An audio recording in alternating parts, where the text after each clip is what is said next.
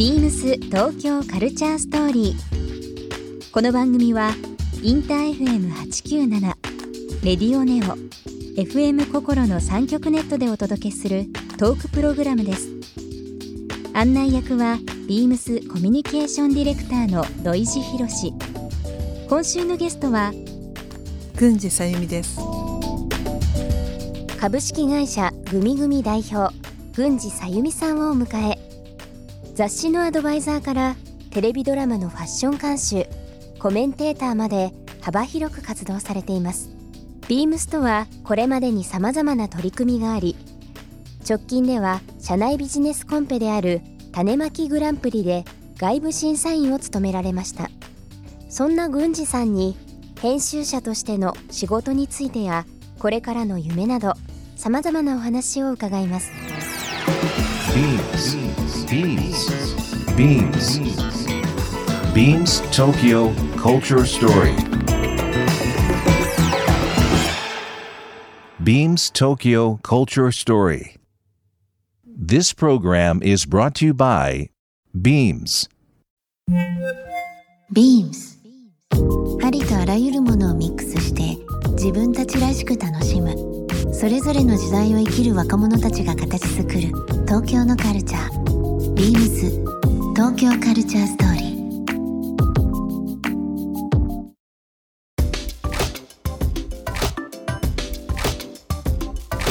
ビームスコミュニケーションディレクターの土井博志です。今日はもう元気になる方を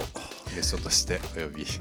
てます。もう笑ってますよね。ごめんごめん紹介する前に、はいえっ、と今週のゲストはですね、えー株式会社グミグミ代表の郡司さゆみさんです。こんばんは。こんばんはよろしくお願いしますよろしくお願いします。まあグミグミ代表はいということで、えーまあ私はまあ昔から郡司さん存じ上げてますけども、まあ一言郡司さんのこう普段されてるお仕事とかっていうのをちょっと簡単に教えていただいてもよろしいですか？基本ファッション編集者なんですね。ずっとビビから始まってずっとファッションの編集やってきてただ今ちょっといろんな仕事をやるようになって、はい。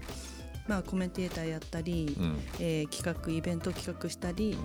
えーファッションにまつわることで言うと、えードラマのファッション監修やったり、ねまあ、筋は全部ファッションということに置いてるんですけれどもファッションが関わるあらゆることを今プロデュースしたり、応援したりしているような感じで。す。まさにあのこの番組のタイトルがうん「ビームス東京カルチャーストーリー」ということでビームスがちょうどはい40周年のキャンペーンをですね、うんうん。やりまして1976年から当時2016年ですね、えー40年のファッションカルチャーの歴史を映像とはい。あとまあ書籍にしたりだとかはい。っていうことをやりまして、まあ、それの、えーラジオ版ということで、うん。もうすぐ10月で丸3年目を迎えますけどもまさにそのファッションというものを基軸に東京のカルチャーをもう長年この牽引されてる、まあ、グニさんに今週来ていただいているということで。ありがとうございます。えーなんかまあファッションのことだけではないまあ普段聞けないグニさんのあの、まあ、プライベートのことも含みですけども、はいいろいろ伺っていきたいなと思います。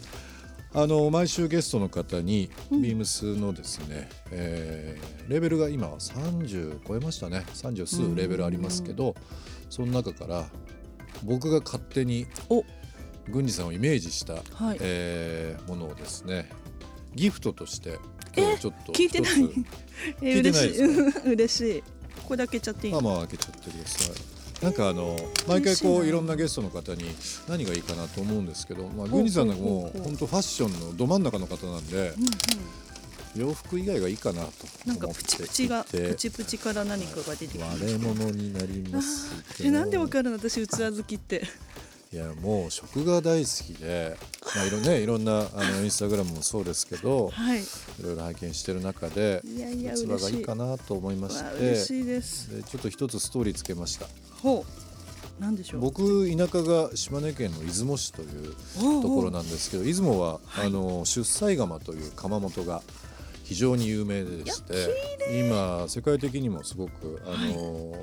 まあ、いわゆるそういう器を扱うようなお店だけではなくてビームスもそうですけどいろんな洋服を扱うようなお店も含めて、うん。えー展開している出西窯というところのボールになります。すっごいですね。中が白くて乳白色で艶やかで、はい、ちょっと外はまだザラッとして。て、うん、釉薬が中だけ入ってる、ね、そうですね。まああのコバルト系の色とかまあ今あのお渡しさせていただいたちょっとこう、はいまあ白地とは言いませんけども、うん、ちょっとこう綺麗な白、うん、ベイビーベージュみたいなものをベースに作ったもすごい素敵。まあボールになりますけども。よく私料理好きって知ってくれてて嬉しい。そういうなんか背景とかストーリーを知ってこういうものを お渡ししたいなというのがいやイケメンだなそれ。あります。ぜひお使いいただければありがとうございます。サラダボールとか、ね、煮物とかそうですね、入れるのにすごくいい、ね、あとまあ多分大きさ的には、うん、あの丼というのはあれなんですけどなんかこう麺系のラーメンもねラーメンとかも、ね、混ぜ麺とか。混ぜ麺とか。ね。美味しそう。ぜひぜひお使いいただければなと思います。す。ごい嬉しい。えーと、今日ですね、はい、えー、ゲストのグニさんにプレゼントさせていただきました、えー、出菜釜のボールになりますけどもこちらリスナーの方1名様にもプレゼントさせていただきます。素晴らしい。応募には番組最後に発表します。キーワードが必要となりますのでぜひ最後までお聞きいただければなと思います。えー、っと郡司さん、まあ、ファッションに絡んだお仕事を長年されてる中で、はい、今お話ありましたけど、えー、雑誌女性誌ですね「えー、ビビ」グラマラス」はい、あと「ボーグガール」はい、そして今ヌメロ今ヌメロヌメロ東京と、なんかあの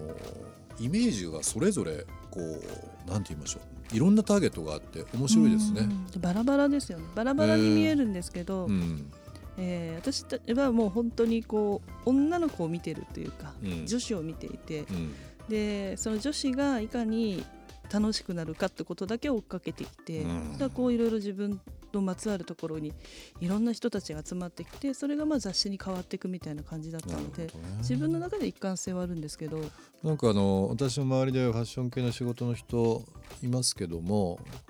本当にグニさんみたいに、まあ、例えばビビとかだと当時、まあ、赤文字系というふうに言われたりだとか、ね、ギャル系とかね。ギャル系。で、グラマラスって、まあ、この名の通りですけども、うん、やっぱりちょっとこうツヤ感とかがある女性、はい、まあ、あとはまあ防具だとまあ一言で言うとモード。とい。う部分、はい、ヌメロだとやっぱりカルチャーも含めた部分で、はい、まさに東京の女性を映すようなね、うん雑誌というような部分でこういろんなこうストーリーがそれぞれあってでそれになんかこう関わられてる方、うん、このジャンルでこの人っていうのは上がるんですけど、うん、やっぱりこうマルチにいろんな部分で活躍されてるのって他あんまりいないんじゃないかなって思っちゃうんですけどね。たまたまですよね。たまたまそのガールズ系やってた人が、うん、まさか防具のやってるコンデナストに行くって思わなかったから、そこで皆さんにすごいげびっくりって言われたことはあったんですけどでもなんかあのー、僕一番びっくりしたのが、うん、まあメンズのチェックメイト。そうね。最初がね。講談社のチェックメイト、うんはい、まさに僕ら世代で言うとまあポパイメンズノンノ。まあメンズノンの創刊もねそうでしたしチェックメイトやっぱり真似して近いようなもの、うん、まあんまそのブランドは買えなかった若い時。なんかこれに近いものでこういうコーディネートしたいなとかね、うん、っていうのを、まさにもう隅から隅まで読んでた雑誌の一つですけども、はい、それをチェックメイト私やってたのは大学の時で、うん、大学2年の時にたまたま、うん、まあ、前にアルバイトでリクルート行った時の人の紹介で入ったんですけど、ええ、チェックメイト自身は自分から入ろうと思ったんじゃなくて、たまたま人に呼ばれて入って。講談社のの奥の の別館の本当にあの端っこにあるようなところに毎日行ってましたね、えー、なんかあの当時ですよ。なんかこうチェックメイト僕初めて見た時って、うん、モードというようなことも